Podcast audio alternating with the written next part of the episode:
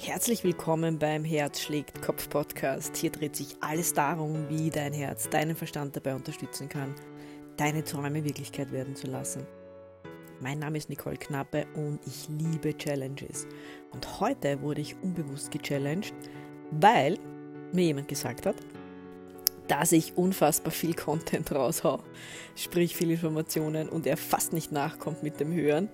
Und er dankbar war, dass er dann heute einen anderen Podcast hören konnte, der nur drei Minuten gedauert hat. Das, sowas challenged mich natürlich. ich habe gefragt, welches Thema, hat er gesagt, ganz ein anderes Thema, also ein Finanzthema. Nichtsdestotrotz ist heute die Aufgabe, die Challenge, den eigentlichen Podcast, also nicht den Beginn, aber den eigentlichen Podcast in weniger als drei Minuten runterzuspulen. Und ich freue mich drauf. Wir haben ein spannendes Thema und ich muss schnell machen, weil die Zeit läuft. Der Name des Podcasts ist Herz schlägt Kopf rein grundsätzlich. Und heute in dieser Folge besprechen wir, warum das so ist, beziehungsweise ich nenne dir vier Gründe, die zeigen, dass es definitiv so ist, dass Herz deinen Kopf schlägt. Der erste Grund ist, bevor das Gehirn überhaupt noch entsteht, also wenn ein Kind gezeugt wird und im Mutterleib dieses Kind mit wenigen Zellen am Anfang heranwächst, das erste, was wirklich wächst und zu schlagen beginnt, ist das Herz. Das ist Grund 1. Es ist nicht das Gehirn, sondern es ist das Herz. Der zweite Punkt ist, ein Mensch kann leben, wenn das Gehirn nicht funktioniert. Ich meine, das beweisen ja viele. Nein, das war natürlich ein Scherz am Rande.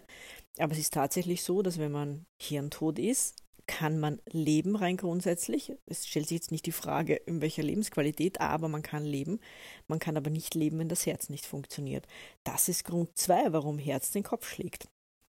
Dann ist es auch so, das ist Grund 3. Es gehen wesentlich mehr Nervenbahnen vom Herz zum Gehirn als umgekehrt. Das heißt, würden wir nicht so verkopft sein und würden wir der Macht und der Magie des Herzens mehr vertrauen, könnten wir über unsere Gefühle auch sehr wohl unsere Gedanken und unsere Entscheidungen steuern. Das ist auch das, was ich in meine Trainings immer wieder einbaue und das auch wirklich auch Managern durchaus lehre, wie das funktioniert.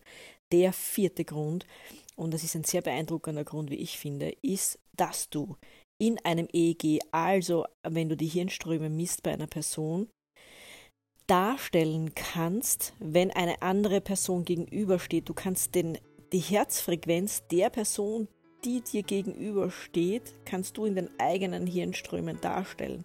Das heißt, dieses elektromagnetische Feld, das das Herz macht, beeinflusst sehr wohl die Hirnströme des anderen. Das heißt, das Herz ist unfassbar kraftvoll, dieser elektromagnetische Motor.